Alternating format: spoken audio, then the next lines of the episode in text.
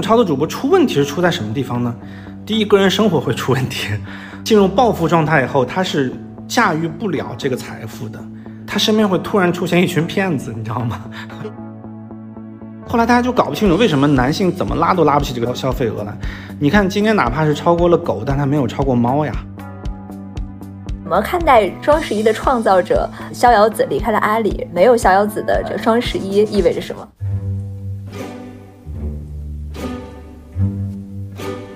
？Hello，大家好，欢迎收听张小俊商业访谈录，我是小俊，这是一档描摹我们时代的商业文化和新知的访谈节目。在二零二三年十一月十一日这天啊，我和前淘宝直播运营负责人赵媛媛聊了聊这个来到第十五个年头的双十一，也是失去逍遥子的第一个双十一。我们谈到了在这场年度大戏里的各方心态和轨迹，十五个年头双十一背后的中国电商演进史，还有双十一会消失吗？他也聊到了许多亲身参与过双十一战役里的幕后细节。Hello，圆圆老师，先跟听众朋友们打个招呼，然后做一个简单的自我介绍吧。各位听众朋友们，大家好，我是赵圆圆，年纪比较大的八零后、九零后应该知道我的人比较多。我之前做了差不多十五年的广告、公关、广告、digital、social 都做完了，后来又去阿里上了几年班，又做了直播。大家比较熟悉我的，可能就是当年孵化两个大主播，一个薇娅，一个李佳琦。我现在自诩为叫做三明治夹心。营销人为什么呢？就品效销这三项基本上都打了通关了。因为我现在自己也做这个品牌。我们今天的话题是双十一嘛，今年也是双十一来到了第十五个年头。你对今年这个双十一有什么直观的观察？作为一个前阿里人，呃，今年的双十一其实整体来说就是处于食之无肉，弃之有味，有点鸡肋。为什么说它还有点肉呢？毕竟现在大家呢，其实还还是关注双十一的，没有说完全把它废弃掉。觉得还是有点意思的，但是意思不多。从商家也好，平台也好，消费者也好，这三者视角来看呢，其实本质上现在双十一都是有一点鸡肋，但是觉得还可以嚼两下。一个失去灵魂的双十一，可以这么说。我感觉今年就是身边很多人在消费者这边其实没什么感知，整体是挺安静的。但是另外一边，像我去广州出差，当时就有一些商家就叫嚷声，他们反馈整体非常卷，因为各个平台都是打的是低价策略，所以让商家基本上是肯定是挣不到钱的嘛。您周边的一些消费者和商家是类似的一些反馈吗？我们得到的信息比较割裂哈，呃，第一个呢，消费端有一批人是有点双十一疲劳的感觉，觉得没啥意思。日常当中，我看主播直播呀，或者是我参加其他的这些促销活动啊，参加的很多了，他就有点腻歪。双十一来不来嘛，无所谓这样子的。但另一帮人呢，其实是属于消费降级主力，他们还是在很期盼双十一的，攒点钱，有点像 wish list 吧，等了很久的一些东西都加到购物车里面，一次性买齐。用户是割裂的，平台呢，从商家端也是割裂的。商家端讲一个小故事，很搞笑哈，就之前呢，有一批商家说双十一一定要挣钱。啊，就双十一我不能破价，我要多挣点钱。之前破价破太凶了，日常也被破价破太凶了，所以这次双十一我不降价啊，我要挣钱这样子的。然后另一群商家就信了，说是哦，你看人家大商家都说要挣钱，那我们也把价格改一改吧，今年就没什么折扣优惠了，就就意思一下就可以了，多送点赠品。结果 双十一开始，这样的说要挣钱的那群人大商家全都疯狂降价，骗了他们吗？是跟风的商家全傻了，说你们不是说不降价吗？为什么又降了？你们怎么降这么凶？你们太狠了，不要脸，就这样子的。所以现在就是商家里面吵的不行。今年双十一有意思就在这个地方，有一些东西是真便宜啊，有些东西是不便宜的。所以那些大商家他们为什么有这样态度的一个大转变？这是阴谋还是什么？我觉得第一是商战嘛，朴实无华的商战就是这样子的。我先放出一波，我不降价呀。一般就是大商家后面会跟很多的中小商家，大家都是跟着老大玩的嘛。老大说什么，我们就跟着一起混。老大比如把整个的行业标准价定到三百块钱，那我们底下卖个二六八，什么幺九九，我们都能挣钱。结果老大今天说我双十一我要卖两百。那我们想的是说，那我们也都降到幺九九，但是今天是老大说我双十一不降，我还是像日常一样卖三百，那我们还是卖二六八幺九九。结果今天你发现，老大双十一一开场，他直接干了个九十九，所有人都傻了这样子的。所以我觉得这就是商战啊，现在竞争比较激烈，什么骚操作都有。这种商家的内卷吧，它的内卷行为体现了什么呢？内卷行为就体现在三种内卷吧。第一种就是产品内卷，产品其实就从呃，我们比如说快消品啊，比如说美妆个护之类的，它从有效成分到净含量，再到外包装，再到售后服务，这几个端口都在卷，所以你会发现现在产品好像越做越大了啊，容量越来越多了，而且它整个的包装越来越好看了。啊，同时售后服务，哎呀，那叫一个殷勤啊，全都是半跪式服务，这其实都是卷的一些具体体现。这个对消费者来说其实是挺爽的啊，我觉得今年应该是商家端售后服务最好的一年。还有一个点啊，今年它的预售其实时间拉得很长，很早就开始预售了。我昨天就发现，我它的最低价的时间是昨天的晚上的四个小时，但是我错过了那个时间，它的价格就相对来说又提高了，这是为什么？就双十一这一天还没有到，但是它的好多价格都已经又开始提高了一些。这个玩法其实是是在五年前左右就已经这样玩法了，但是当时参与的商家并不多，当时从中获益最高的应该是优衣库。优衣库当时是天猫头双十一过了零点以后，零点到四点钟就大半夜这四个小时，它是有多款产品啊，全部打四折，那个是真便宜。但它每个限量好像就是五千个还是一万个，就瞬间秒空。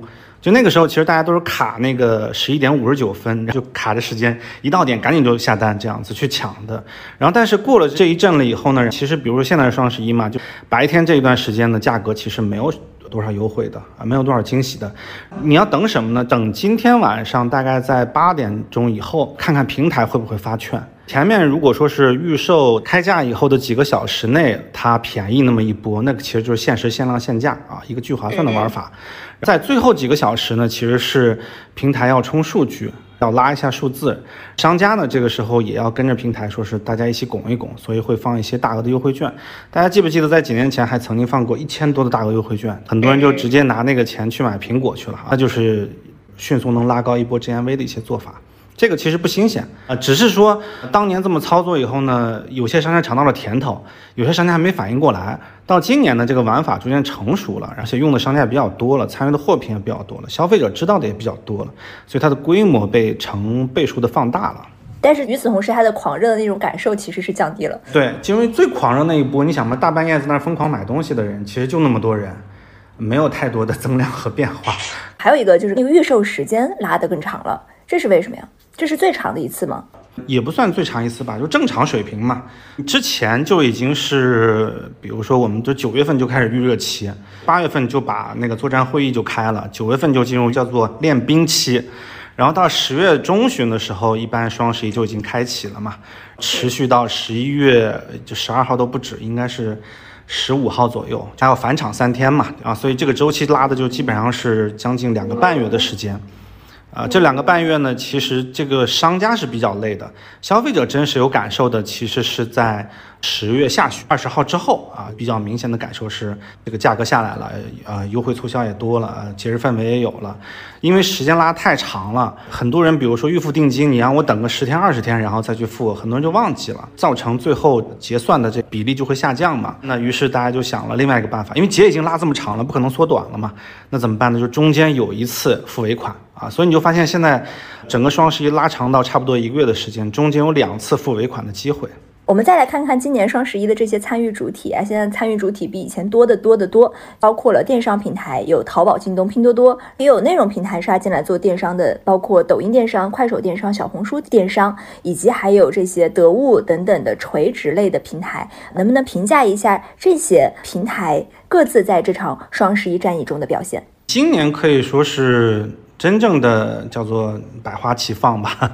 如果说前几年，比如说抖音、快手啦，比如说小红书，他说参与双十一，很多时候其实是雷声大雨点小。为什么呢？他产品没有准备好。啊，这个产品就是说白了，它的工具没有准备好，比如说它的双十一的主活动页面、参与的商家、活动机制，包括这运营的节奏周期、宣传的整个的力度呢，都是没有跟上的。你想去年的时候，抖音还在推它那个抖音盒子，抖音商城是刚刚稳定了一年左右的时间，提升到了它的板块的第二个栏位，第一个栏位是推荐嘛，有的人的第二个是关注，有的人第二个是商城。那到这个时候呢，其实抖音才算是完成了它的电商的基础建设，快手就跟进了嘛，所以抖快两个算是在今年。年才是相当于自己全套装备都已经制备好了，才来参加双十一这场做大作战这样子的。猫狗拼就不说了嘛，猫狗拼已经成为双十一的主力了嘛，玩的比较游刃有余。嗯，这里面像小红书是最另类的，小红书你看这两天在搞一个叫万人节，万人节其实就是说大家这会儿。秋天嘛，出去旅游嘛，风景很好，这样子的。他在玩一种很新的东西，虽然都是搞双十一，我也搞双十一活动，我也挂双十一的话题页，但是呢，我还是以内容为导向。啊，我还是以我的这种啊，用户在享受生活、体验生活，在到处打卡啊，四处吃喝玩乐的这条主线，我去啊推这个笔记内容。我不是以促销为主的。双十一呢，我能蹭一点是一点，因为小红书不是一个促销心智很强的地方。你看他现在在推直播，他也从来不讲价格优势，因为他完全没有价格优势嘛，对吧？卷价格我绝对卷不过你们这些人，那我就走另外一条路。所以他走这条路走得非常非常坚定。但双十一呢，还是冒了下头啊，发了很多内容的。像得物啦，还有像唯品会啦，正常操作。第一，因为他们是我们称之为二二级或者三级的这样的电电商平台，它的类目比较少啊，它主要专攻一项类目。唯品会主要专攻衣服。得物主要是做潮鞋起家的，所以这个时候逢双十一其实是放大它的单项。平时你可能会还在得物上面还买点电器、什么电子类产品，或者是你去唯品会买点生活类东西，其实人家都有的。但是一逢大促了的话，你可以把它看作淘宝或者是京东某个行业线在参与双十一，就这种感觉。听下来很有意思，因为一方面双十一变得鸡肋了，它失去了灵魂；但是另一方面，竞争者变得更多了，竞争更激烈了，甚至是零和博弈。为什么会出现这样的状况？我这是一个周期性的变化。有一段时间，大家记得是，包括像乐蜂网啦，包括还有聚美优品、网易严选啦、小米啦这样子，就特别特别多。有一段时间是那种电商类平台特别多的，因为那个时候是属于什么呢？是。技术成熟了，意思就是说，做电商这套模板、这套工具啊，你源代码这个包呢，大家都可以用了。一键生成页面，一键生成活动，这个对大家来说，整个技术门槛被攻破了。攻破了以后呢，那大家就全部都能搞起来了。它是有两波的嘛，之前在 PC 端有一波，后来在手机端有一波。这两波搞完了以后，再去做竞争的时候呢，就已经不是工具和产品的竞争了，它就变成了运营端的竞争。就看谁营销做得好，看谁手头的货品多，商家多，看谁能疯狂补贴把价格打下来，看谁的售后服务做得好，运营做得好。这样这种过程当中呢，其实就又会把一些呃拉长战线以后啊，会筛掉一批，但是又会留下一批来。呃，留下来的人呢，并不是他做的有多好，而是他一直在等头部犯错。比如拼多多就是最典型的例子，对吧？就淘宝在消费升级的过程当中，遗留出来一批。啊，品质价都不太行的商家都去了拼多多，拼多多完成了原始积累。当然，现在拼多多整个品质感就已经上来了，价格呢还是很有优势。它那个玩法呢，其实就是在那那个节骨眼上看到了一点点机会，就杀出来了这样子的。那现在呢，其实这个格局也没有完全定啊。为什么呢？大家觉得现在，嗯，中国的就是互联网消费市场其实有一点物质极大丰富，人民为所欲为的状态。你想买什么，网上都有，都能买得到。而且非常的松散，就是今天就是你会发现有人发小程序让你买个东西，今天你看本小说，啪弹出来个页面，你点了也可以买东西，填个地址就可以。对互联网网购的信赖程度会非常的高，而且会非常的便捷。这个时候 A P P 都不重要了，它有点像什么呢？有点像天空中悬浮着无数个店铺，你也不知道你在看小说或者看电视，或者是你在跟人聊天的时候，它突然就有个链接弹出来了。你就点它就买了东西了啊！这时候已经没有 A P P 的概念了，也没有淘宝、京东、拼多多的概念，它就全是店铺的概念。所以这可能是下一个阶段会发生的事情。那这个阶段呢，就说白了，呃，围绕着下一阶段要发生的事情啊，各家都在暗暗使劲儿。所以今年我就说，为什么像鸡肋呢？就有意思，但是还没有到那个节骨眼上，所以意思还不多。它属于演化过程中的一个瓶颈期，对，有点像当年我们的 VCD 到 DVD 中间卡了个 SVCD 这个时代。你觉得啊，好像比以前画质清晰一点，哎，但也没有清晰到后来我们出现了蓝光那个地步，就这种感觉。双十一走到今天，它的内涵变了吗？变了很多了，已经。最早的双十一其实非常的单纯，商家来全场打五折。它就是跟美国的黑五一样，而且它当时为什么选十一月十一号呢？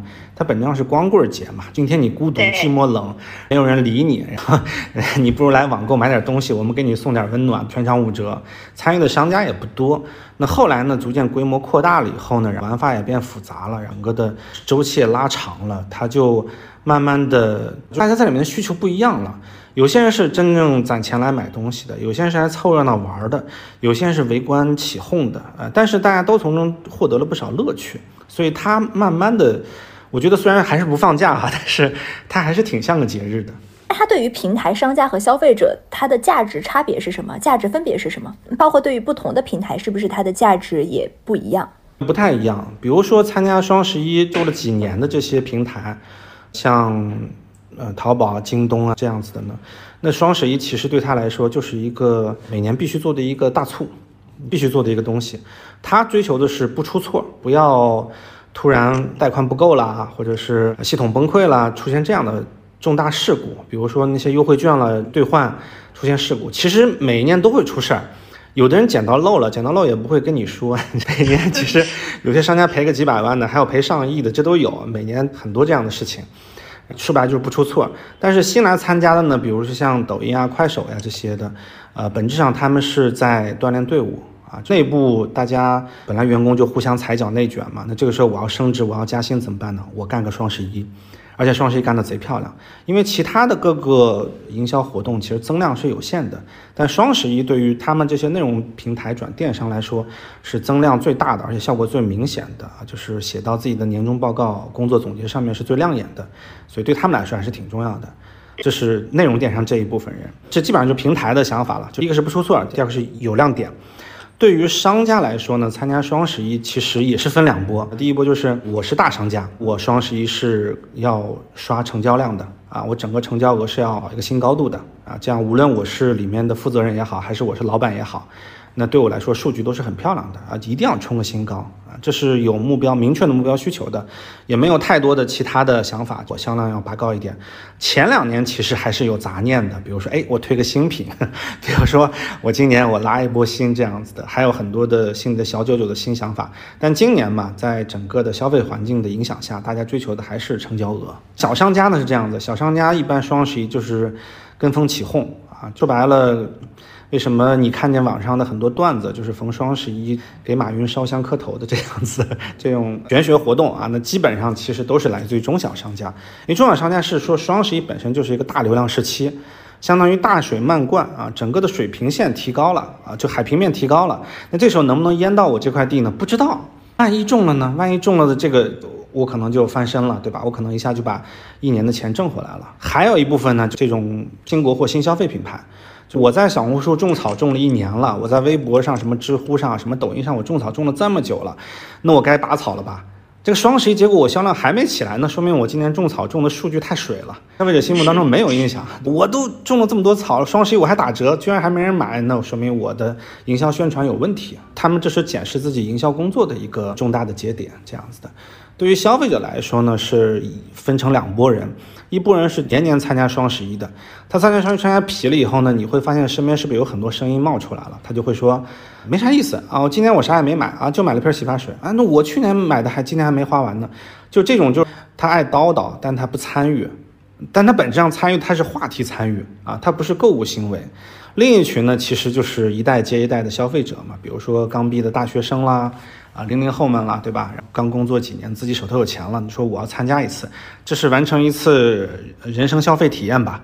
所以还是感觉很新鲜的，所以他们会抖很多的梗，会写很多的段子出来啊。这是第二部分的人。突然想到，你们之前在阿里有没有针对在双十一购物行为最多的那波人做过用户画像？双十一购物行为最多的，其实跟平常的差不多，它没有说是跟平常的有颠覆性的区别。整个互联网消费人群画像里面的排名第一，大家都知道嘛，就女生嘛。这个女生呢，基本上就是以二线城市为主，二线城市已婚，呃，二十五到三十五岁。什么？为什么是这个画像呢？呃，中国其实消费它不像是欧美消费，它是个人行为。中国的消费基本上是家庭行为。一个二线城市的已婚的一个妻子兼妈妈，她一个人她的消费力，她相当于是全家的主力消费。就是家里面的人的东西基本上都是他买的。就举个简单例子，就百分之五十左右的男装是女生买走的。比如说一些什么夹克啦、羽绒服啦、牛仔裤啦，基本上呃，老婆逛街的时候，或者是 老婆在网购的时候，顺便自己买多了，心有愧疚啊，算了，我给我老公也买条牛仔裤吧，就这样子。对，所以这个时候那个画像其实是非常的，也不能说单一吧，它是相对比较清晰的，而且这么多年来是没有发生。特别大的变化的。排名第二的是谁？学生。学生是比单数很多，学生其实在整个电商当中，它贡献的不仅是 GMV，它贡献的是件数以及话题。第一波可能是我们说这种已婚女性、妻子呀、妈妈这样子的，她有时候买了她不愿意多叨叨，或者是她只愿意在某一个比较小的。范围内，他聊两句，比如说老去蹲某一个主播的直播间，或者是就在小红书上几个好朋友，我们我们只关注几个账号，他的整个的叫做互联网社交这种购物社交的圈子呢相对较窄，这跟他的生活范围、生活半径是有关的。但是学生呢，尤其是在十八到二十五岁这个阶段呢，是属于思想非常活跃、生活非常动荡的这个，而且生活当中充满了机遇的一个状态，所以他就很有极强的社交欲望跟分享欲望。但是这时候他没钱，就攒点钱都花了，买点奇奇怪怪的东西。但他买了以后，他就要发小红书、发微博、发抖音，到处去说。写买家秀的主力其实也是这帮人，所以他们贡献的主要是笔单数以及是话题内容。第三呢？还有第三吗？是老人了，中老年了啊。他们其实是属于中老年，四十五岁以上都算了嘛。就是他们其实算是初代的嗯网购的人群了。然后很多也是孩子给家里人买，这个时候你就不能看人群画像。这时候看的是产品画像，这个东西可能是一个晚辈买的，但送给长辈啊，这样子的东西，这部分产品是比较多的。还有就中老年购物里面有一个高频出现的，就是社交型购物啊，类似于像拼多多的帮我砍一刀，类似于微商，类似于社区团购，还有像我们现在在微信里面，经常你父母会扔一个链接过来，来帮我砍一刀，类似于这样子的，或者是帮我分享出去。或者是他突然买了个什么东西这样子的，其实，在这种新型的呃购物工具的探索当中，啊，中老年是冲在第一线的。你们有研究过为什么男性那么不爱购物吗？男性购物不是不爱购物，男性购物是目的性比较强。就是那时候，把男性购物就和女性购物其实是回到了人类最原始的欲望去分析的。在原始社会的时候呢，这个扯得有点远，但是这个是最本质的。后来大家就搞不清楚为什么男性怎么拉都拉不起这个消费额来。你看今天哪怕是超过了狗，但它没有超过猫呀。这个原因就是因为人类的原始行为导致的。在原始社会里面，男性就是要出去打猎的。啊，就要出去打猎啊，去跟大型动物搏斗，去捕猎的，所以它讲究是一击命中，中了赶紧拖回来。那个时候你不可能说你打到一头鹿，你不不赶紧往回拖，马上有一群动物过来抢你的吃的，对吧？所以它讲究是快速准确出击。这个基因其实根植到人类的基因当中一直没有变化。你看现在，比如说跟男朋友、跟老公去逛街，他就是冲进商场，直接冲到那家店里面买了就走，他没有逛的欲望。但女生不是，女生是把男生就是。收回来的东西呢，它要分类、归纳、整理、储藏，甚至还有包括了种植啊、养殖这些东西在里面，所以他就喜欢拾多啊，我们就操持张罗、捯饬这样子的。那这个就是在原始社会形成的行为，它就会映射到今天我们的这个行为当中去。那女生其实就是很喜欢在网上泡着，一个一个直播间逛，一个一个店铺逛，一个一个的宝贝互相来比价。因为他喜欢待在这样的环境里面，就跟收拾房间、就跟储藏一样子的，这种回到了自己的原始的本能的基因里面去的啊。男生呢，就是买了走，买了走这样子的，所以他对电商来说，他的笔单数、停留时长，还有呃兴趣购物、潜在购物这种的，其实都是比较弱的。它基本上就是目的性很强的功能性购物或者是刚需性购物啊。比如我看中电脑了，看好配置了，什么都看好了，上京东买了走了。啊，今天我看到这件衣服，看到这件冲锋衣、滑雪衣，或者看到自行车，上淘宝买了，走了，就这样子的。所以从数据上来说，其实是不好看的。但是你说男生购物有没有好处呢？就有几个好处。第一个是他们的品牌忠诚度很高，第二是他们的客单价其实都挺高的。这会让你们比如说在设置双十一战役的时候更加的女性化吗？更加的取悦女性在一些设置上？互联网消费环境就是为广大女性设计的。它就是女性视角，满足女性的需求。男生在里面就是敲个边鼓。如果你在里面你购物很顺畅、很舒服，你作为一个男生，那可能是你的消费行为比较女性化，你可以这么理解。但是呢，就是如果你一个男生你去网购，你觉得啊还有这么多，还还要加购，还要去凑单满减，还搞，好烦。你烦的时候，你就明白说这个产品就不是给你玩的，它的目标用户就不是你。所以我们有时候看见很多产品的诞生，我们觉得很奇怪，说这东西好复杂呀，这东西。什么跨店满减了、预付定金了、什么膨两倍膨胀了，还有加这么多游戏，每天让我干这些东乱七八糟的东西，就男生来说就很烦，买就买嘛，不买就不买嘛。然后，但是你就知道说，这个时候这个东西不是给你设置的啊。女生在整个的购物过程当中，她就需要加这些，因为她本身她不是目的性购物，它是类似于逛街一样的去收集和选择 collection 嘛，我们称之为叫做。那这个过程当中，它的整个的决策周期是偏长的，步骤是偏多的，不然的话，它这个欲望消解不了。呃，如果消解不了的话，他很可能就是他觉得买完东西后，他没有购物欲望没有被得到满足，多巴胺分泌的不够。那他就走了，他就会产生失落情绪，就会对你这个平台失望，觉得东西不行，啊，没啥意思，啊，就就这两件衣服，对吧？但是你如果把这个中间的步骤还有过程，通过产品的设置做出来一些，女性的购物她就会觉得有点意思。但是双十一呢，我们说反面教材啊，双十一其实有一点问题，这个步骤有点过多了，女性都有点受不了。为什么会演变成今天这样，这么多步骤？这个其实是本位主义的必然吧。不光是互联网公司，我们整个中国人的这种工作状态就比较卷的，既要也要还要，而且是 喜欢大而全的东西。你看，我们有一个很奇怪的东西叫做微信，又能聊天，对吧？又能打电话，又能发朋友圈，还可以挂号预约，还可以买东西，还可以买火车票。还可以买飞机票，什么都能干，这很奇怪。就是以老外的思维是接受不了这种大而全的东西的，但我们就很喜欢做这种像一个遥控器一样的东西。这个遥控器上面又能看电视，又能录像，又能打游戏这样子的这种东西。那映射到双十一，它如果是黑五那样子，黑五多简单呀！这么多年来，永远就是打五折，没有别的玩法，就那一天大家冲过去抢，抢了结束。它没有演出这么多玩法，但是在我们国内，如果说你第一年你搞双十一全场五折没问题，第二年你还搞全场五折，老板就说你们这个项目组一点长进都没有呀，没变化吗？没点新东西吗？那要不加场晚会吧？好，加了。第三年说加场晚会不行，有的人他这个打五折他就是亏啊，他不愿意参加，要不打七五折再买一送三吧，这样子 OK。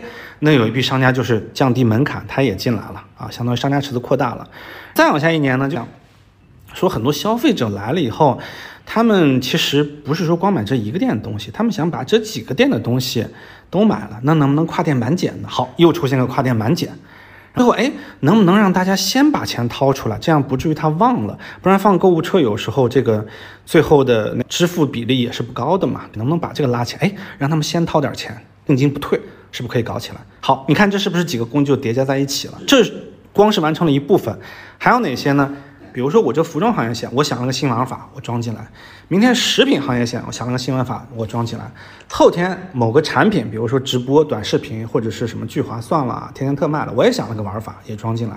也就是从工具端和行业线，大家都想了很多新奇的玩法，全装到双十一里面去。这个时候，连双十一这个中间的总项目组，他都不知道里面有多少种玩法。大家又都是很本位主义的，从我的视角来看，哎，我今年我这个服装行业线很简单，我们就一个跨店满减，满三百减五十，没有其他的玩法了。但是你不知道还有几十个行业线是不一样的玩法，对吧？那这个时候叠在一起的时候，用户是复杂性购物嘛，他又要买衣服，又要买吃的，又要买化妆品，对不对？那他就每次都是要学习一遍，买服装是一个玩法啊，买化妆品是一个玩法。对吧？参与这个是一个门槛，参与那个是一个门槛，它就整个就思维混乱了，而且学习成本会非常非常的高。这个巅峰期应该是在一七八年的时候，那个时候是最复杂的，复杂到老板们都头疼，老板都说怎么搞这么复杂，都看也看不懂，对吧？平台的人自己有点懵。大家记不记得后来是简化了两年，有两年就不断做简化，简化了以后，后来就是因为淘宝简化嘛，大家就跟着简化。到今年呢，我 又回到鸡肋这个话题了，就它还有点没有简化到头。就简化到头，呢就是全场五折，就很通畅，大家去抢。但你会发现很多工具还保留下来了，比如说之前就是前四个小时有一些特价产品还是保留下来了，这样子。所以说它是在一个庞大的组织里面，不同的垂直组织的不同的决策，大家全部都生长在一个 APP 上，所以导致非常的复杂。主项目组就相当于做主线任务，这个项目部呢，他自己每年要升级迭代，其他的参与者呢，每年自己也要升级迭代，也要想新玩法。于是玩法加玩法互相叠加，就变成了一个空前复杂的双十一。而且在内部卷汇报吧，如果我没有新的，我我汇报什么？这个老板们想解决解决不了呀，因为如果是你说是必须全部简化，那大家双十一都没事干了。你双十一又不能做测试，又不能说是平时一个完全新的玩法。放到双十一里面去玩，一旦一旦崩，系统崩了怎么办？都是平时练兵练好了，放到双十一，那都已经练好了，我准备了这么久，你又不让我上，你必须统一的就一个全场五折，那我周报写什么？那我年度汇报写什么？我怎么升职加薪？那这就形成一个死循环，这所以这就是一个问题，就呃双十一永远不可能太简单，而且永远会，呃让你觉得学习成本过高，这没有办法。连女性都已经头疼的不行了，商家能挣到钱吗？从双十一？啊，也是分，那就不能说绝对的能挣到，不能挣到。如果说记者来写的话，他就比较绝对，啊，都挣不到钱，或者是哎，今年都能挣到点钱，其实不是的，它很割裂。有一些日常种草种的好，就我前面说种草种的好，让你双十一就是能够收割一波，种草拔草，对吧？日常如果做的不好，你的数据很水，那你双十一基本上就要翻车的。品牌力不够，双十一也是要翻车的。你今天你是个大牌，你崛起了，你双十一打折，大家觉得说，嗯，大牌打折，我占个便宜。你今天你就是个小品牌，而且平时也不种草，就是卖货闷头卖，那你跟义乌的地摊货有什么区别？你还觉得自己是个品牌了？双十一来，你全场打个三折也没人理你，你打骨折也没人理你啊。我觉得双十一其实对于商家来说，赚钱不赚钱，其实就是在一念之间，它有点像考试。我们说所有的电商的考试都是从六幺八之后开始的。你会发现，整个的电商世界里面，上半年没有什么 S 级别的大促，第一个 S 级大促就已经到下半年了，就六月十八号开始了。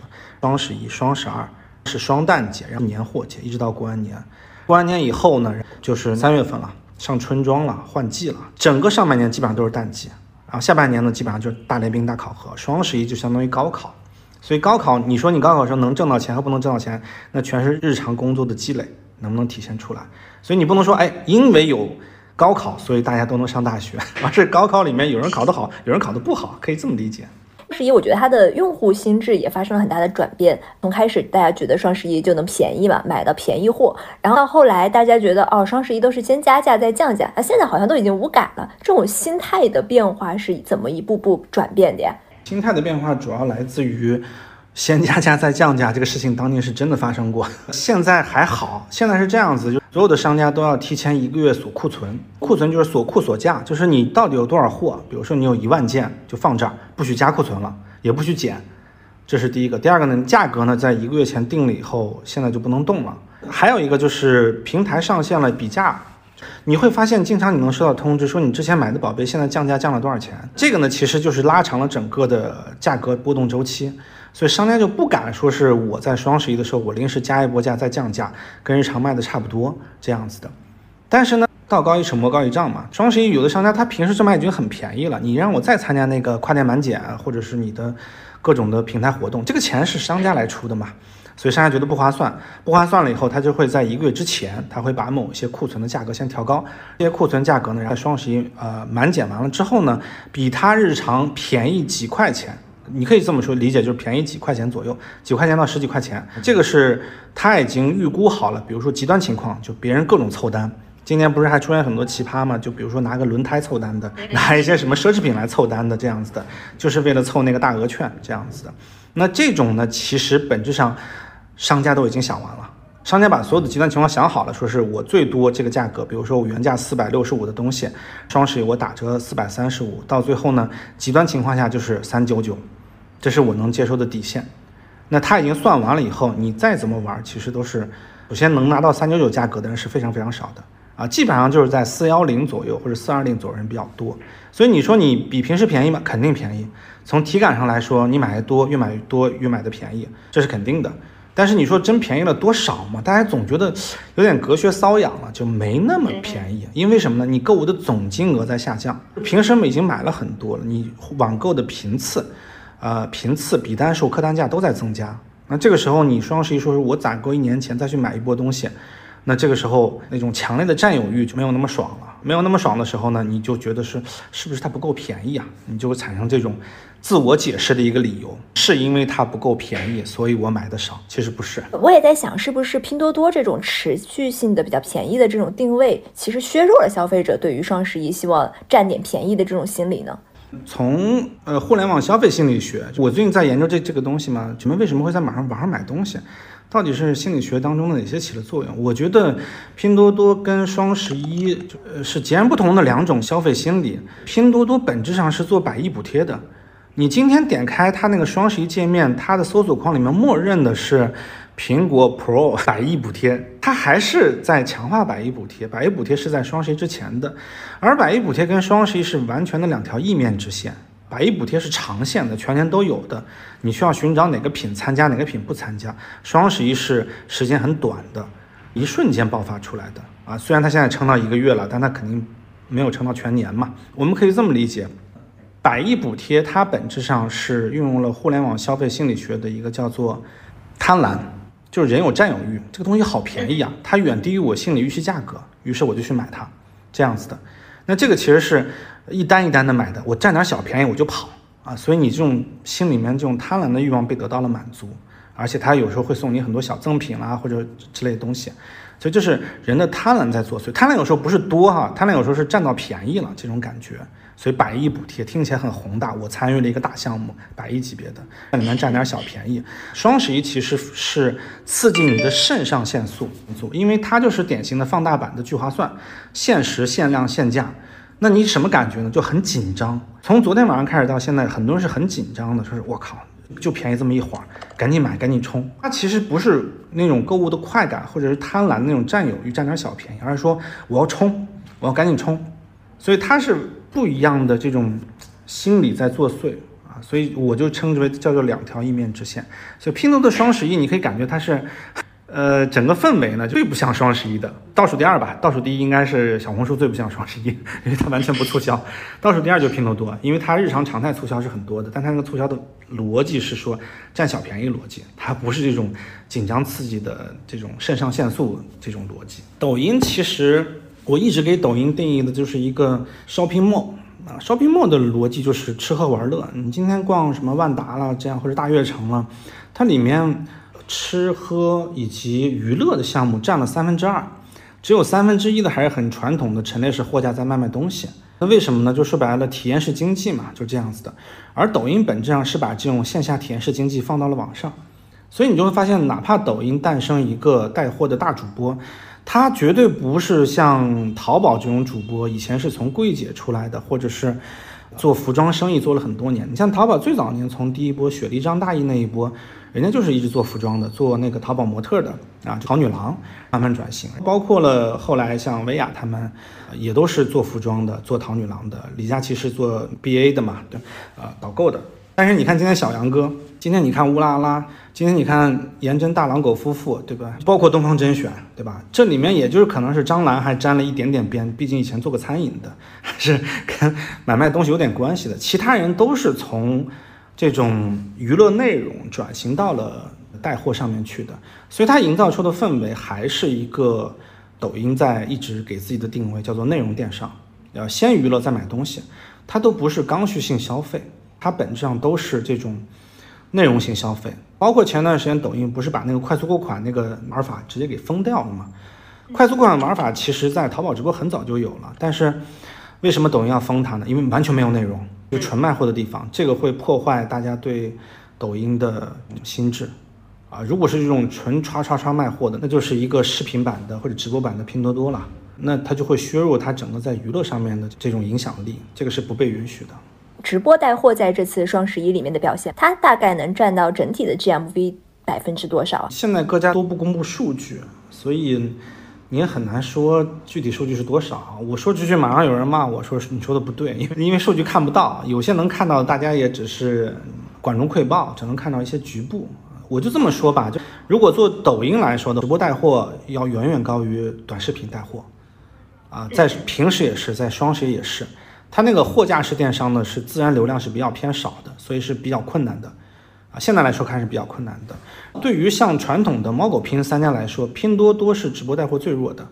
直播这一块，它很多商家其实因为综合成本嘛，它开直播你要有个直播间吧，你要有个主播吧，你要付工资吧，大家已经把价格压得很低了。那这个时候呢，直播有些就是我开一场，反正我就是几样东西，对吧？我开一场，我录下来，然后放录像就可以了，官方也允许，而且这个效果还不错。那其实，所以你看拼多多很多其实就是商品讲解的录播，啊，你可以理解成为叫做一个长视频的切片，讲解每一个产品，这是拼多多的形态。京东呢，因为它是完全自营形态，所以它直播间不多，有的呢基本上都是官方直播间，就是一个行业线，我小二我自己开个直播，我这样去运营，那它在整个的会场里面起到是一个烘托氛围和引流进店的作用，并不是说要看直播间成交有多少。淘宝直播一直是在淘宝的整个的货架体系里面呢，相当于在中庭里面有一块促销区或者娱乐区啊，你可以把它看作一个视频化版的聚划算这样子的。而日常当中很多主播就已经玩限时限量限价了嘛，双十一也是这样子的，大家集中采购买一波在主播这个地方。这三家里面的直播占的比例呢，淘宝多一点啊，京东就是引个流，拼多多最少这样子的。但是如果从内容电商来说，抖音、快手。双十一啊，直播是要占大头的。为什么淘宝会形成以李佳琦和薇娅为呃头部大主播的这种非常两极的一种生态啊？嗯，当时也讨论过这个业务形态到底对还是不对啊？因为本质上很多外面的评价就是说，你如果你把流量都给了就是超头主播孵化超头。那么小商家怎么办？小主播怎么办？对，所以骂声一片嘛。你这就是 典型的马太主义的做法。他如果得到的得到了一些，你就要给他更多，就是这样子的。这个不合理嘛？就傻子都知道这个不合理。但是呢，其实这是互联网消费上面消费者用脚投票投出来的。举个简单例子，今天你上去网购，你进一个直播间，这个主播他有全网啊你喜欢的所有产品。而且价格都已经帮你打到了全网的，就可以说是地板价了。他讲解的又很好，那你买买，对吧？人很懒的嘛，人都是很懒惰的。那我在这儿一站式买齐了，那我干嘛还要跑去每个商家的直播间？我干嘛还要跑去每一个什么呃小主播的直播间去呢？你平台推不推它，其实有时候你是干预不了的。平台能够创造奇迹吗？可以。平台能够孵化一个大主播吗？可以，但是有时候平台是要算账的，我划不划算这个事情。如果我对我来说它不划算，而且破坏生态平衡，而且是合则而渔，那平台是不会干这种事情的。你会发现，无论是淘宝也好，还是抖音也好，大家都是有超脱主播。超头主播是不可能被消灭掉，或者是没有超头这样子的。哪怕今天你看小红书开始做电商了，他也首先孵化一个董洁，孵化一个张小慧，先搞俩明星出来，先冲个单场破亿。那他为什么不搞一万个商家，每一家商家单场破百万呢？对不对？这个逻辑完全不一样呀。你说的平台算账，它要算哪哪几个维度的账？就第一个，对我对用户来说，我要拉留存吧，我要拉转换吧。我要从比单数、成交额各个方面的综合数据来看呢，超头主播是效率最高的，它转化率就是高。我给一样的流量，同时一万人在线，我把这一万人平均拆成一百份到一百个直播间，它的总成交额就是不如在一个超头直播间里面蹲一万人买东西的转化率高，而且退货率可能还更低一点啊。现虽然现在直播退货率都挺高的，所以这个逻辑是什么样子？嗯，从用户的视角来看，其实超头主播的诞生。与消失啊，它的兴衰，其实现在已经平台运营能发挥作用已经很少了。很多人就是夸那个抖音的运营很好嘛，说是你看抖音的超头都是风水轮流转的，就一会儿起一个没了，半年或者一年就没了，然后又起一个，哎，很新鲜。你看这淘宝就只有一个，现在只有一个李佳琦，就一直在那待着。这个其实不是平台的问题，就我个人认为哈，我觉得还是用户用脚投票的问题。抖音是一个娱乐平台，它是内容为导向的，那就会导致。用户在上面就喜欢看长江后浪推前浪，就喜欢只见新人笑不见旧人哭，看多了一个内容，他就是会有逆反心理，就觉得烦没意思。那于是这个迭代周期就会非常非常的快。而我平台在在后面加加力，那这个超头主播很容易就火不过两年这样子的。但淘宝不是，淘宝是一个商场，商场里面大家追求什么？追求的是复购。所以你看淘宝的很多人为什么离不开呢？积分做得好呀。积分制做的非常非常好，所以导致了整个淘宝上面，我在那买东西，我今天买，明天买，今年买，明年买。那如果我看到一个东西发生变化的时候，我其实有点不舒服，我说它是不是出问题了？你就看见现在为什么淘宝很多店铺上面会挂什么五年老店、十年老店，就每一个标签挂出来，它其实都是对平台是有利的，消费者看了以后就老店很放心买这样子的。那一样的主播也是，如果今年换一茬，明年换一茬。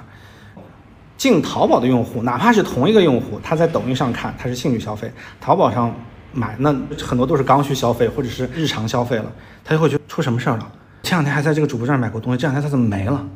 他是不是出什么事儿了？这样子的，他会对平台这种稳定性就是丧失这种安全感。你说这是运营能改变的事情吗？改变不了的事情。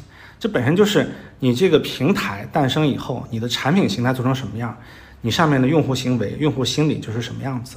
于是这些超脱主播的兴衰变化，那其实主要还是由消费者来主导的。平台作用在这个阶段已经很小很小了。那他们的衰意味着什么呢？有一些是我们称之为叫做黑天鹅效应吧，因为特殊情况，有一些主播到一定阶段，它会出现天花板，会出现比较明显的天花板，综合能力、个人心态，还有包括了服务团队各个方面，它都会出现问题的。有时会有一个临界点，这个临界点是怎么出现呢？就是说一开始如果一个主播做到单场规模能够做到两千万以上，就已经算是超头主播了。那这种超头主播出问题是出在什么地方呢？第一，个人生活会出问题，就有些是在 进入暴富状态以后，他是驾驭不了这个财富的，他身边会突然出现一群骗子，你知道吗？就出现这种问题，就你会发现，你身边很多有钱人，他们日常干嘛呢？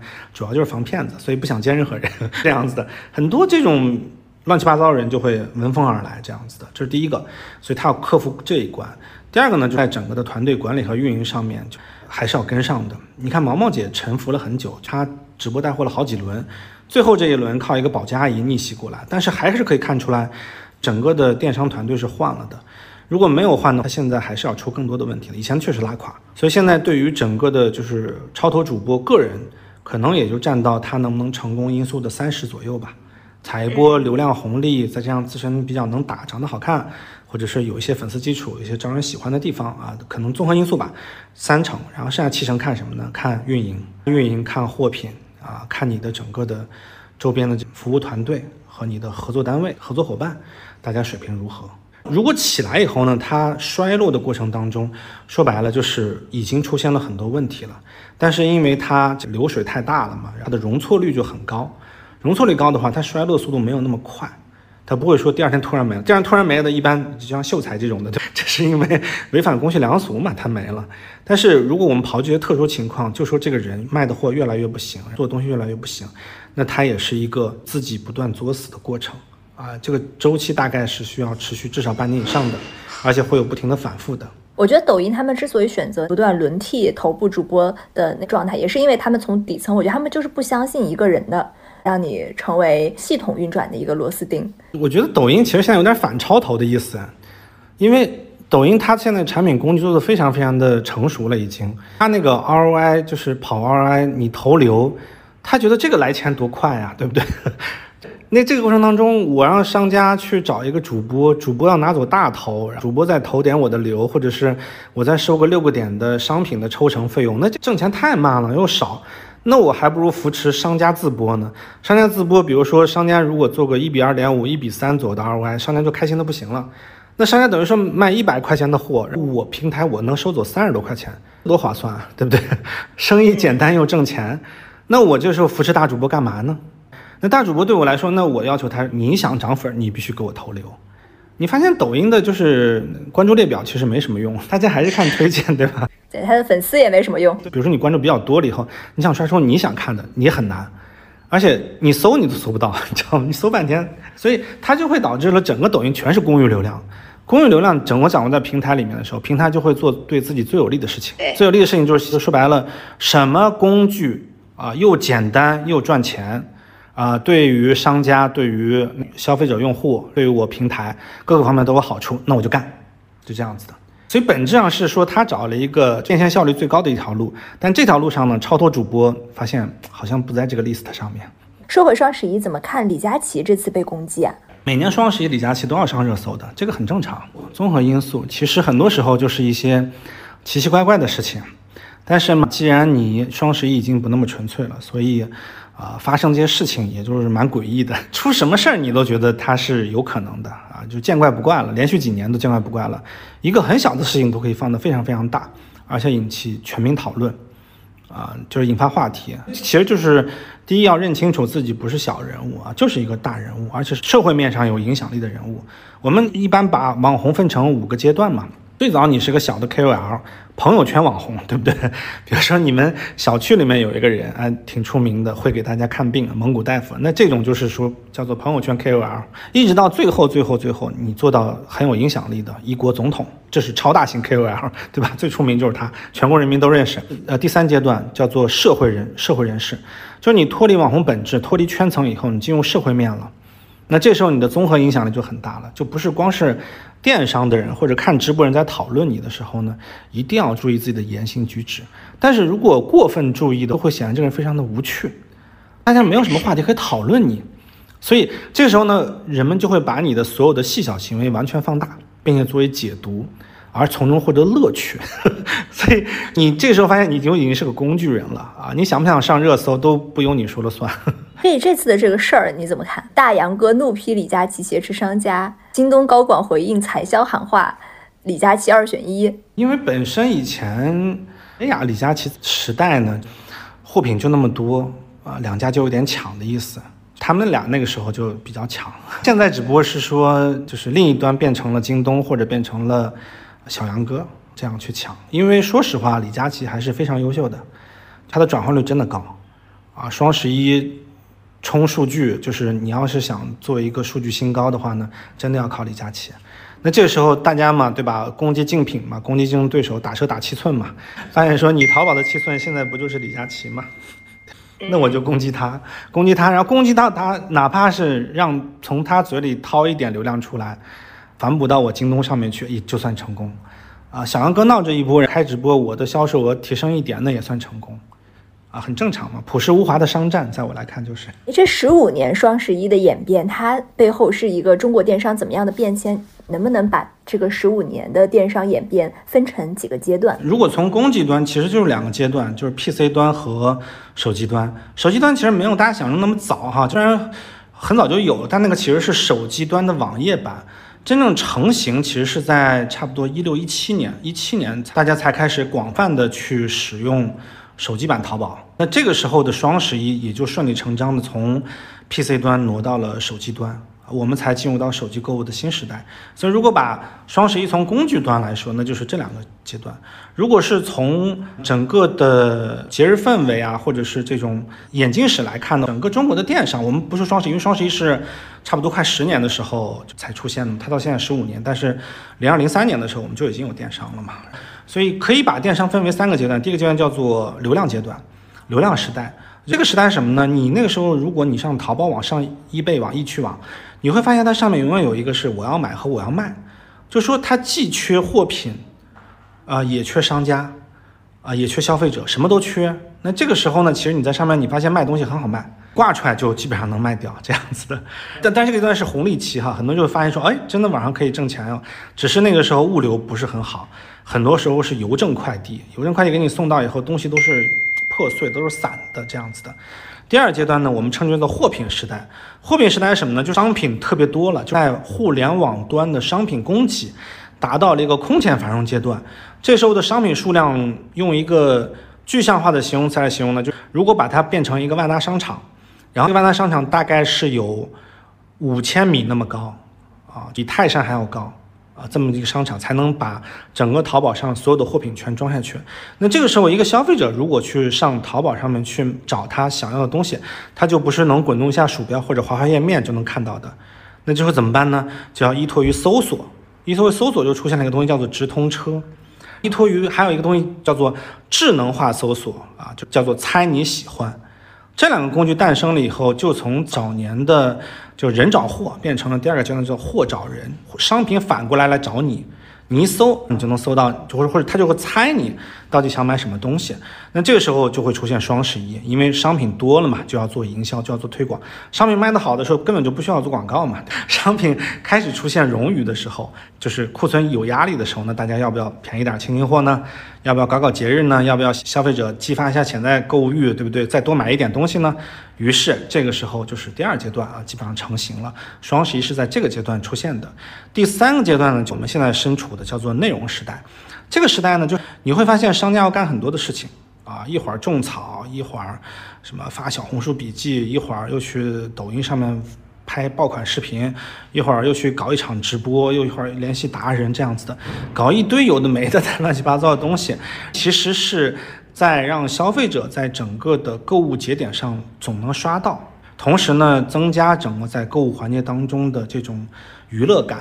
还有我们常说就是内容性啊这样子的东西，那这个内容时代其实说白了就是让购物这件这件事情变得不那么单纯啊，因为刚需消费真的早就被满足了，你今天想就吃饱穿暖真的非常简单了，那更多的呢都是兴趣性消费啊，社交型消费。啊，那这种过程当中呢，就需要大量内容去做填充，所以这就进入了第三个时代，叫做内容时代。内容时代双十一的演变就是会多了，我们称之为叫做什么躲猫猫、盖楼的玩法，还有包括了分享呀，包括裂变呀、膨胀呀这些这各式各样的玩法就都出现了。同时还会搞晚会，到处搞活动，还会上各种热搜。大主播之间会有很奇怪的商战，对吧？都会出现了。它就是为整个的这个电商增加娱乐性。再往后面看一个阶段，第四阶段预计有可能会演变成什么样子呀？第四阶段对我来说，我认为互联网所有产生的一切都不是空穴来风。它互联网本质没有创新，它都是现实生活的重演。也就是说。你看到电商上面所有热闹的景象，或者是有趣的产品，或者是好用的工具，它本身都是从线下的某一个实体化的东西演变过去的，啊，它本质上并不是创新，它顶多算升级迭代，或者是简化，或者是提高效率这样子的。这个时候呢，我们可以想象我们现实当中是怎样的一种消费状态，那未来可能就是一种什么状态？我们逛街的时候是不是一个一个店铺？那现在是不是每个店铺里面有些是重体验的，有些是重效率的？那是不是以后也会朝这个方向发展？所以还是回到我最前面说的，未来的电商可能是飘在空中的啊。什么叫飘在空中呢？就是你哪里都可以点击进入到一个页面，找到某一款产品，啊，它所有的购物行为是碎片化的和随机性的。比如说你在上海，上海有个特点，就如果你在市区哈，就是郊区我们就不说了，市区以你居住为中心，方圆一公里内，你基本上可以把所有事情全办完。啊，比如吃东西啦，或者去什么邮局啦，或者是美容美发都可以办完。这北京相对麻烦一点嘛，因为北京太大了，北京比上海大得多。广州呢是比较松散，有一条街全是吃的，有一条街全是卖电脑的，是这样子的。论这种综合性的规划能力，上海是最强的。其实未来电商就有点像上海这种状态，上海其实是有点像日本东京和那个大阪那个状态，它的生活便利度很高。未来电商也是这个模型，它的生活便利度会变得更高。无论你在看电视。啊，就是看追剧啊，或者是我在看小说或者干嘛，我不需要或再点开一个 app，再去搜产品，再去找到我需要的东西，而是说我就在追剧，追剧追的我觉得没点零食没啥意思，对吧？或者哎呀，天气外面好冷啊，看完这部剧明天要加点衣服，或者哎这里面这个花好好看哦，我想买这盆花。你会发现有点像言出法随一样的，你心里有什么想法，有那个潜在购物欲，突然就有人是递给你一个页面，赶紧拍下来，你就可以买了这样子。所以未来基本上就是这样子了。现在这一波平台会被消解掉吗？平台正在被弱化。我们今天通篇没有提到一个平台，但它可能是未来的一个未来一个大鳄级别的电商平台——视频号。视频号今年的规模应该是能破五千亿左右了。五千亿是什么状态呢？五千亿就是。差不多五年前的拼多多，我记得去年吧，去年应该也就一两千亿左右，今年应该肯定破五千亿了，每年翻一个跟头的增倍速，那到明年二四年、二五年就是万亿级别的水平了，万亿级别那就是一线俱乐部的水平了，就是猫狗拼的这个水平了。在整体的我们的总消费，在互联网总消费没有特别大的增加的情况下，相当于这个蛋糕偷偷摸摸的就被一个叫视频号的全切走了。这个也让我觉得很有意思，因为若干年前大家会觉得电商是一个最不容易被颠覆的行业，但到今天它却成为了一个最分裂、啊竞争者最多的行业，这是为什么呢？这肯定跟电商它的本质有关系。这个时代属于服务商非常挣钱的时代，你可以这么理解，在商业活动当中三个角色嘛：消费者、商家和服务商。那平台呢本身是服务商，这个时代其实平台的力量空前强大。你可以理解为家乐福 或者是美特好、Seven Eleven 这种超市啊，它的势力非常强大，它掌握着流量，它创造着内容，在它这个店里面唱歌跳舞的，把你的货全卖掉。商家呢是相对弱势的，那消费者呢是很喜欢这个店的，相当于说我更关注我在哪个店去买的东西。在消费过程当中，我们可能更关注的是平台，平台其实就是服务商的角色。在整个的商业世界当中，我个人觉得哈，就未来的主体其实还是商家。商家其实是相当于它是一个亿前面那个一。如果今天商家过得不好，商家做货、做生产产品，他挣不到钱，他在整个的流通过程当中，他花了太多的钱。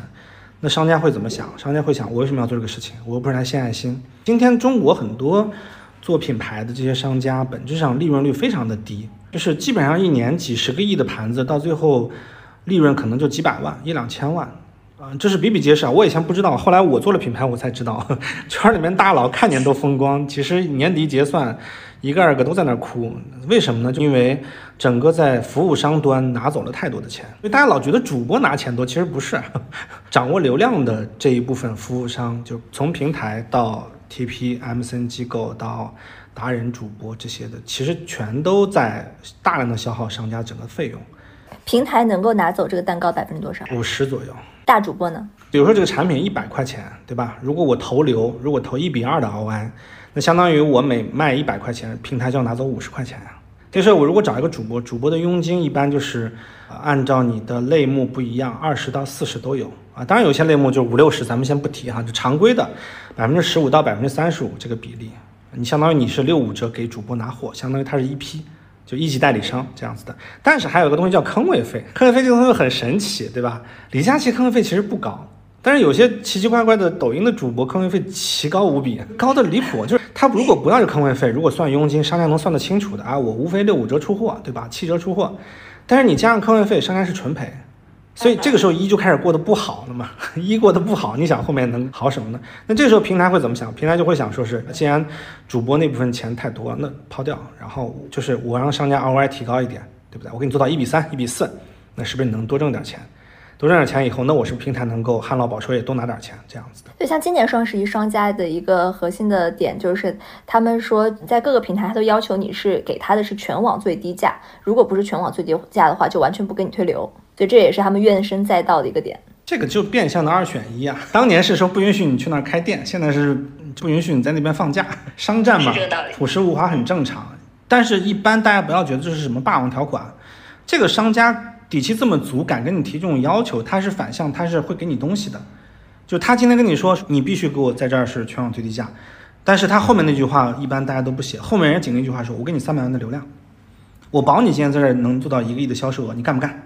有时候我们就是普通人或者是群吃瓜群众，老觉得啊，商家一副就那种霸凌的那种表情，就其实不是，虽然他挣钱多，但本质上大家都是坐在桌上谈生意嘛。都是有来有往的，都是利益交换的嘛。你把最低价放我这儿，那我肯定帮你卖掉多少，我肯定给你多少流量，都是谈出来的嘛。就没有说是一个服务商、一个渠道商摁住你鼻子揍你，说是必须给我最低价，对吧？不可能的这种现象，都是谈判谈出来的。李佳琦的坑位费有多少？最便宜一百块钱，如果是他的副播在播，他不播就很便宜，近乎于纯佣了。最贵也就十万块钱，它是分类目的，有几万块钱的。四五万的、六七万的、十万的就都有，谁都会特别高啊？美妆类目会高一点。能不能来跟我们聊聊你参与过的这些双十一大战，它的备战过程、战况当时是什么样的？你刚才也提到有作战会议，有练兵期，呃，这个能不能展开讲讲？啊，一般是这样子，就因为从平台嘛，我当年上班的时候，双十一很早就开了，就八九月份就开始了，先内部开一轮会啊，叫做动员大会。就坐在会议室里面，大家开个动员大会，说双十一开始了，来来，开始开始交计划，大家就开始写 PPT，交一轮计划，老板批过了以后呢，然后基本上就定了要去执行了。执行的时候就开始互相开会，互相聊，我这个东西你能不能配合一下？你那边能不能给我点流量支持？你这个工具能不能给我用啊？开始互相交叉的各个业务线开始开会，这是第一个阶段。开完会了以后呢，当然内部，这是八月份，对，八月份的时候就内部基本上聊个七七八八了。七月份其实就差不多开始了。然后到九月份就开始练兵了嘛，就是看商家表现了。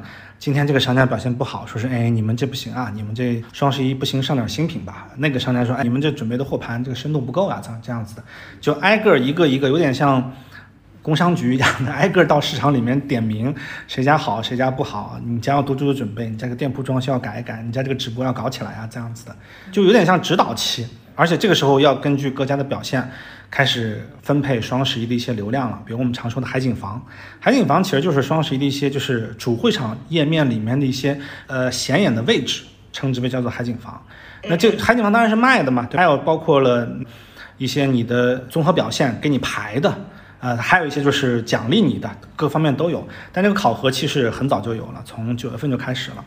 然后折腾完这一个月以后，到了十月份，十月二十号进入双十一作战期，那基本上就比较紧张了。这个时候就所有之前定的计划都要开始执行了。就这个时候已经没有人在临时改计划了、开会了。一般说是哎，赶紧开个会说一下什么事儿，那肯定是出事儿了，出事儿了才开会。如果说今天没会，轻松一点，那反而是说今天做得好。所以大家老以为是说越逢双十一大家忙得屁股朝天的，其实没有。最怕那个时候突然有点什么事儿。到了双十一当天晚上是很有趣的，就是你看那个阿里那外围那环境就装饰的很漂亮嘛，它会有很多的露天的一些像搞的元宵灯会一样的很多灯展，很多小型的演出，很多试吃试玩的东西。在办公室呢，大家都不走嘛，因为要盯数据嘛。其实那个时候其实干的事情不是很多，那个时候如果最忙的，那一定是他那儿出事儿了。就乱了，台前在演出，你你后台乱成一锅粥，你肯定出事儿了嘛。只是你不能让台前人看到。那大家基本上现在已经比较放松了。如果你准备充分，前面练兵练得比较好，你所管这块业务也都正常运作的，那就没啥问题。这个时候，那这个时候大家会互相窜一窜，就比如说去各个作战室，每个行业线、每个产品组都有自己作战室。我那时候去了几个啊，就去了有一个会议室，就是一个大的会议室，那里面都是做的高 P 的，我以为。它是很酷炫的，有那种一望无际的大屏幕，对吧？像那个科幻片里面那样子的，根本没有。哦，是什么样的？就是我们日常开会的一个会议室，前面放了四台电视，每个电视上面在滚动大盘数据，你面前摆的就是一条一条的 IBM 桌，每个桌上有一些程序员啊，有一些负责网络的、负责通信的啊，在那看一些数据，看一些产品的表现，是不是过去大家讨论两句就结束了？我在那坐了半个多小时啊，我觉得。我个人感觉哈，就挺没意思的，就挺无聊的。它真的不酷炫，你知道吗？一点都不酷炫，还不如去看双十一晚会那么酷炫。我就走出来，走出来以后，我就去了那个报告厅。报告厅是相当于日常当中跟商家开会的、跟机构开会的地方。它就是舞台稍微装饰了一下，整个大屏幕上正在播数据，底下人在坐就看着就完了，也没什么。后来是搞起直播来以后，反而有一点意思，什么？当时访客中心会让。商家把直播间开到访客中心，这访客中心不是一个一个的会议室吗？整栋楼全都是会议室，每个会议室大概就是个三四十平的样子。这个会议室呢，就给你这个商家做成直播间，你就可以布置一下。布置完了以后呢，你所在行业线的小二时不时就会过来看你的直播间做怎么样。而一般这样的直播间都是超级大商家的，我们叫做 SKA 商家，就最大的商家在那蹲着。那这些商家呢，相当于你在赌场，对吧？在园区里面。相当于搞直播，那你可能不能懈怠呀，你肯定来点高管吧。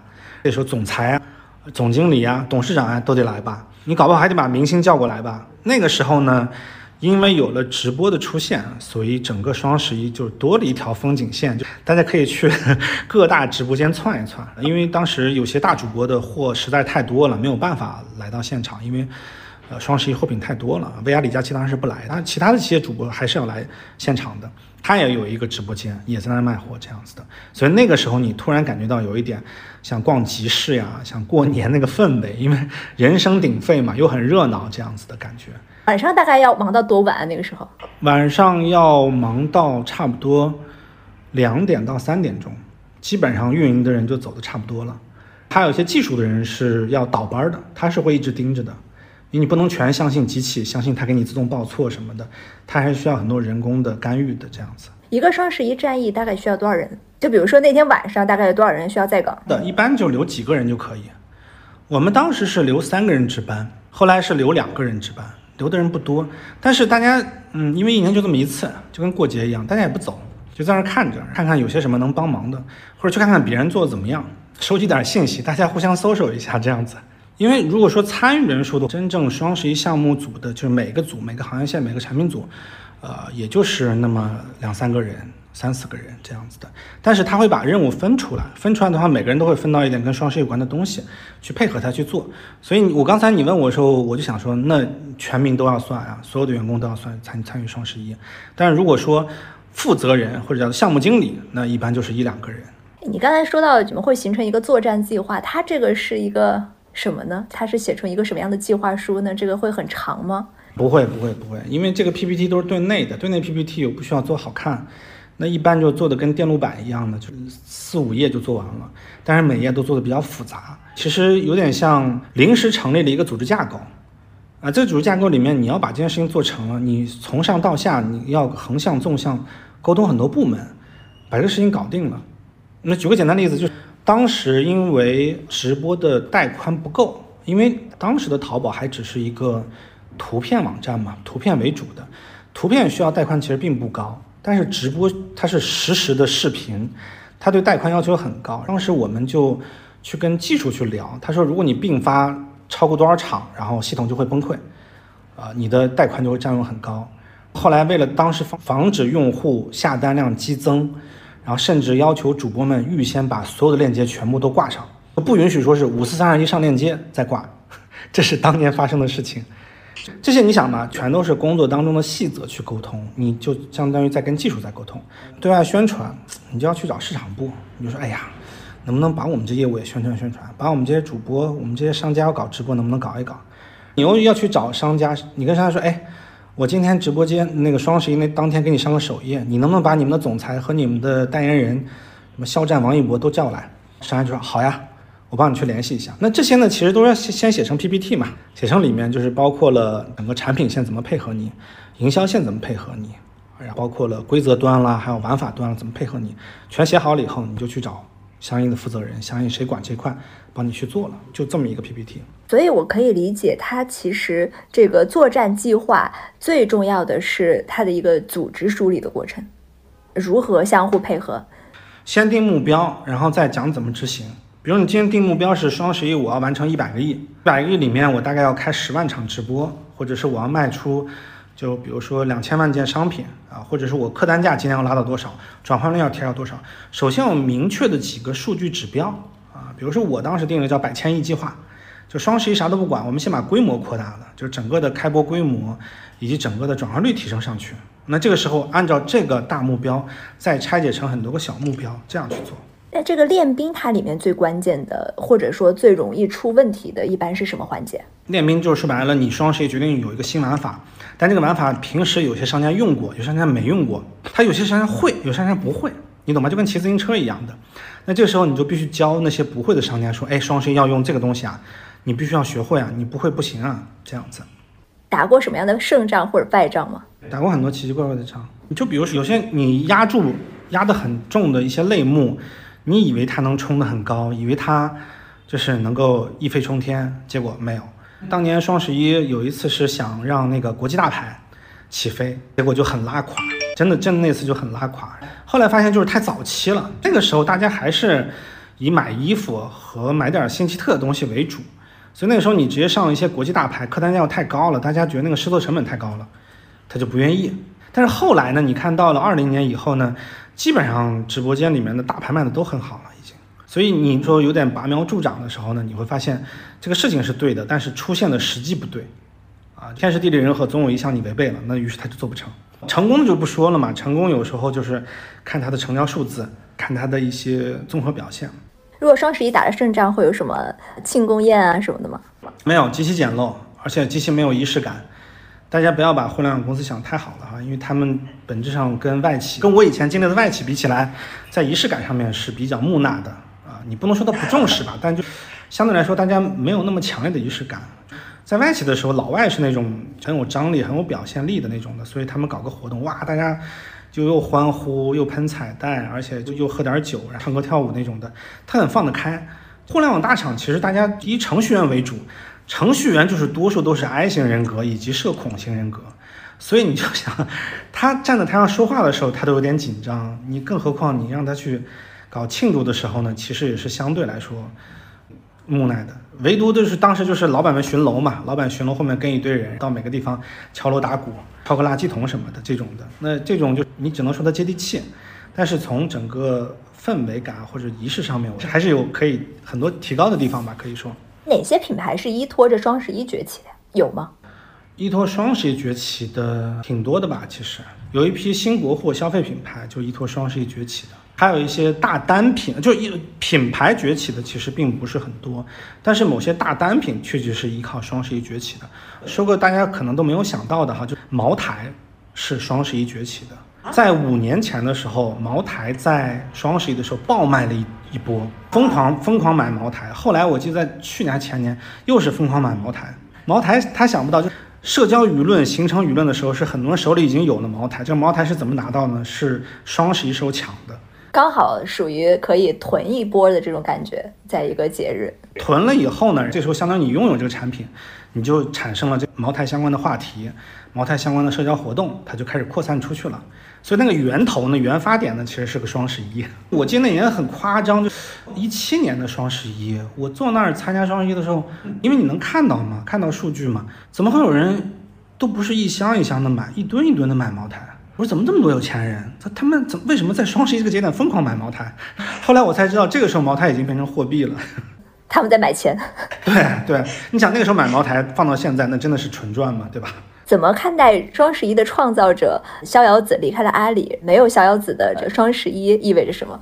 因为以前逍遥子都是每年双十一他要扫楼的嘛，他就是楼上楼下，他就是要去给每一个项目组、每一个值班的人去送些小礼物，去去打个招呼，拜访大家一下子，那个场景还挺热闹的，那是双十一很热闹的一个场景之一了。但现在应该是马云吧，或者是戴珊之类的。当然，高管们也会延续这个仪式感，肯定会逛一圈。觉得一个产品发展到现在超过十五年了，已经，创始人对这个产品的必要性肯定是没有了，但是影响力肯定是有的。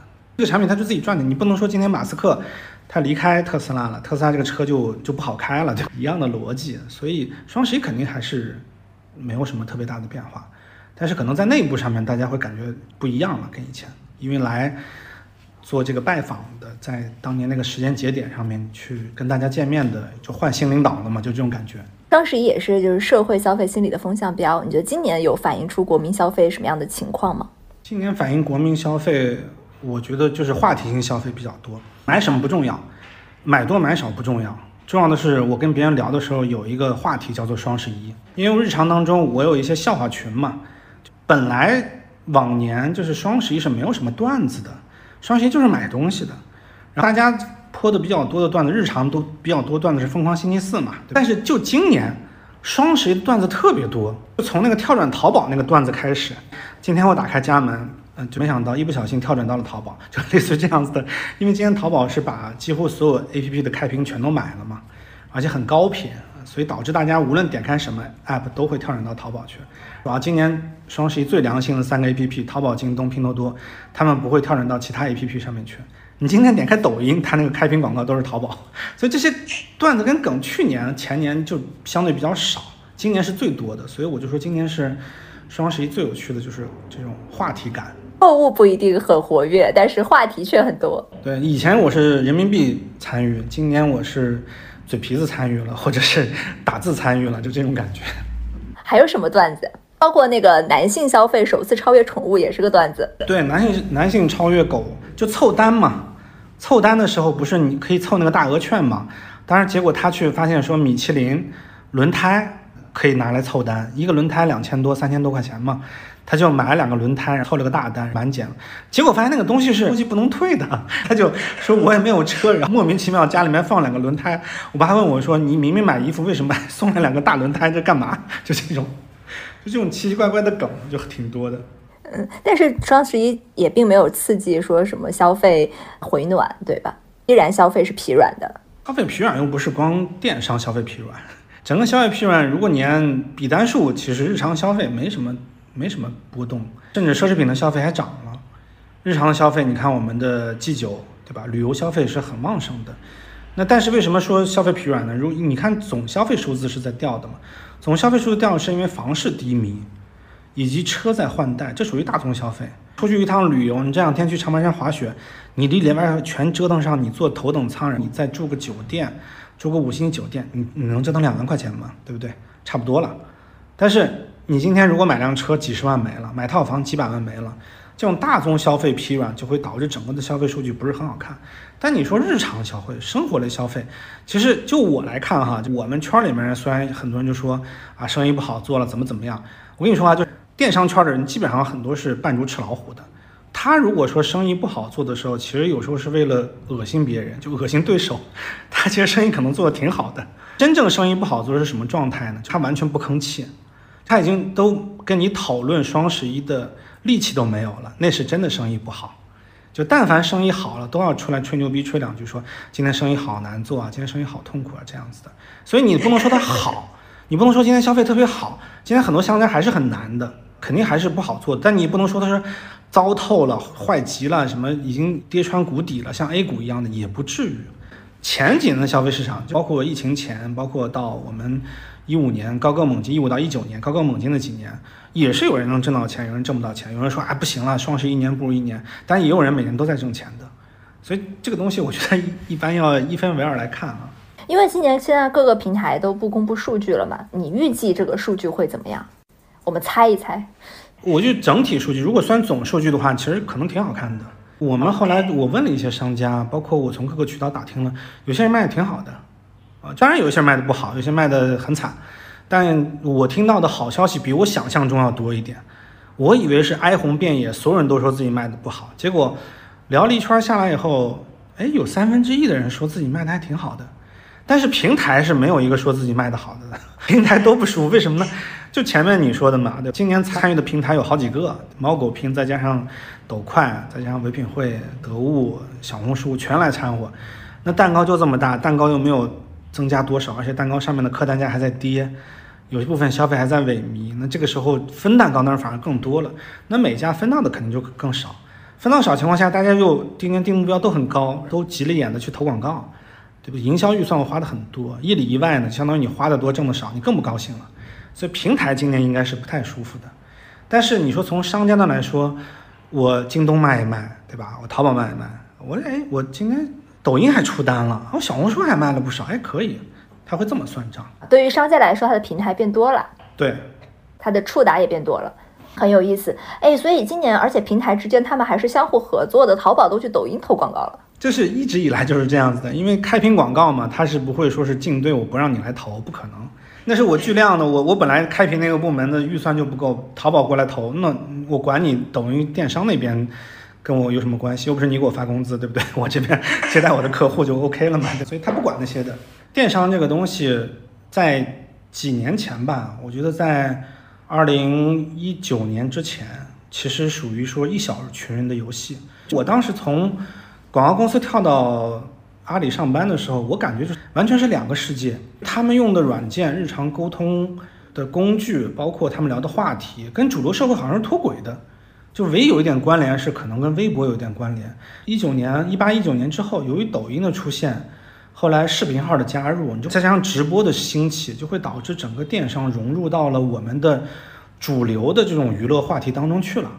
你今天你再去看电商，就不是一个孤立的一个只卖货的憨憨的一个闷闷的那么个世界，它是很丰富多彩的，娱乐性质非常足的。我觉得这是一个很有趣的变化。而且这是也是电商好玩的地方。那未来呢？对于我们从业者来说，哈，比如说营销人、广告人来说，考核销售指标这是躲不过去的。但是呢，做内容呢还是第一位啊，内容是一定会影响销售额的。相信我这句话啊，就是毕竟我品效销都打通了嘛，我也是卖过几千亿商品的人了，所以我就知道说，以前在广告公司做过那些营销传播。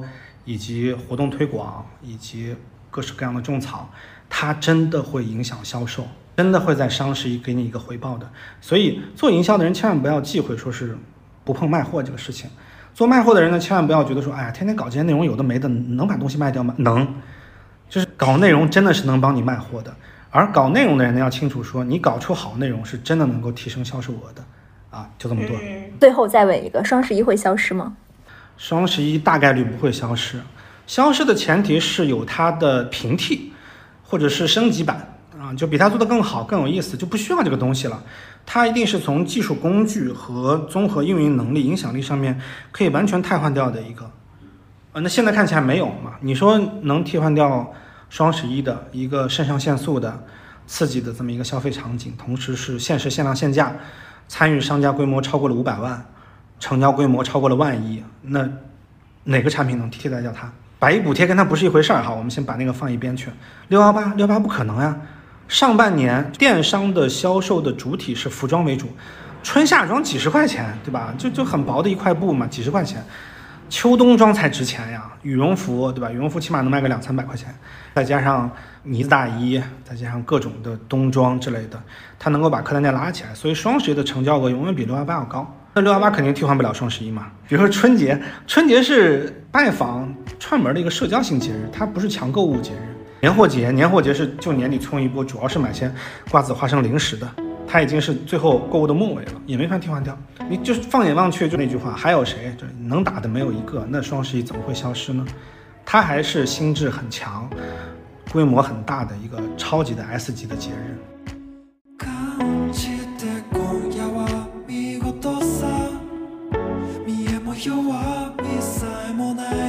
好啦，这期节目就是这样。